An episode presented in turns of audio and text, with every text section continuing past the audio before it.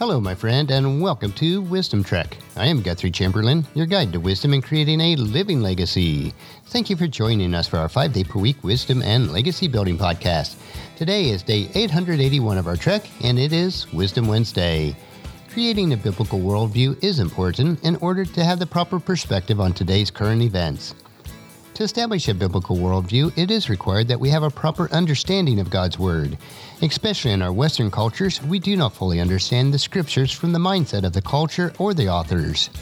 In order to help us have a better understanding of some of the more obscure passages in God's Word, we are investing Wisdom Wednesdays reviewing a series of essays from one of today's most prominent Hebrew Bible scholars, Dr. Michael S. Heiser. He has compiled these essays into a book called I Dare You Not to Bore Me with the Bible. We are broadcasting from our studios at the Big House in Marietta, Ohio. One factor that supports the authenticity of God's Word is that it includes narratives that are the good, the bad, and the ugly. In today's essay, we will take a closer look at one of the stories that are both bad and ugly, but it also leads us to some truth that we need to understand. In today's essay from Dr. Heiser, we want to explore Judges chapter 19 and 20, where God's Word presents a tale that is considered the most horrific Bible story. So let's jump right into this essay. In those days, there was no king in Israel. This line, repeated throughout the book of Judges, frames a horrific tale of a Levite and his concubine. The grim details of this story showcases the anarchy and spiritual decay of the period, but this story is not just a cheap thriller. When reading the story, our attention fixates on the grim details of murder, rape, war, and abduction. But there are critical and less repugnant elements which includes tribal affiliations and locations of these events. The story is designed to prompt the readers into favoring kingship. The people needed a Messiah, a Savior. The book of Judges does not name its authors, but it is likely written after the time of David. All of these elements add up to not only a rationale for a kingship, but also a polemic for the superiority of the king of Judah, which was through David, and not Benjamin, which was through Saul or Ephraim. By the time the Judges was written, Saul had already failed God as a spiritual leader. Anyone reading the story would be prompted to follow God's new choice of kingship, the line of David.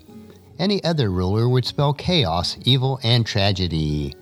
I'm going to summarize this passage, but I would encourage you to read Judges chapter 19 and 20 to get the full spectrum of this horrific story, which is a precursor to the kings of Israel, which also culminates in Jesus Christ as the King of Kings. So let me break it down in a series of passages. I'll first have a short narrative on the events of the story and what the Bible teaches us through that short passage. In Judges 19 and 20, the story is about a Levite who is retrieving a fugitive concubine from her father's house in Bethlehem, located in the tribal territory of Judah. The concubine's father, who was from Judah, treats the Levite with warm hospitality. So, what does the Bible teach us in this? The Levite is shown warm hospitality in Judah, which was from David's tribe. The next event of the story the Levite and his concubine travel home to Ephraim. On the way, he has the option to stay in the city of Jebus, a Benjamite territory. He decides not to remain since Jebus was under the rule of Gentiles and not Hebrews at the time. And what does this teach us?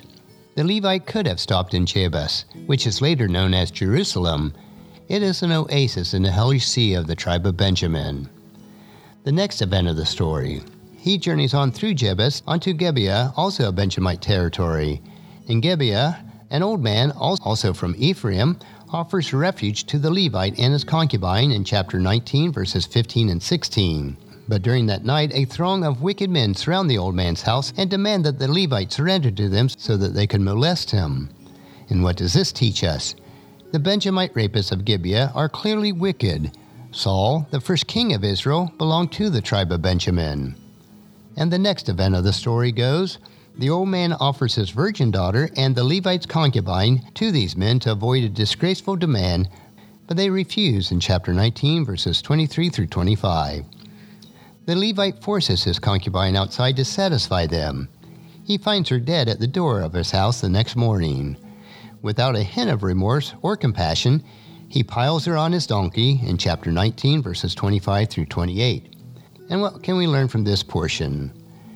The Levite from Ephraim is a villain. Ephraim is associated with the renegade northern kingdom of Israel that forsook the line of God's anointed David. The old man, also from Ephraim, is another villain. Continuing on in the final segment of this passage, after arriving home, the Levite cuts up the body of his concubine into 12 pieces and sends the pieces to each of the Israelites' tribal territories.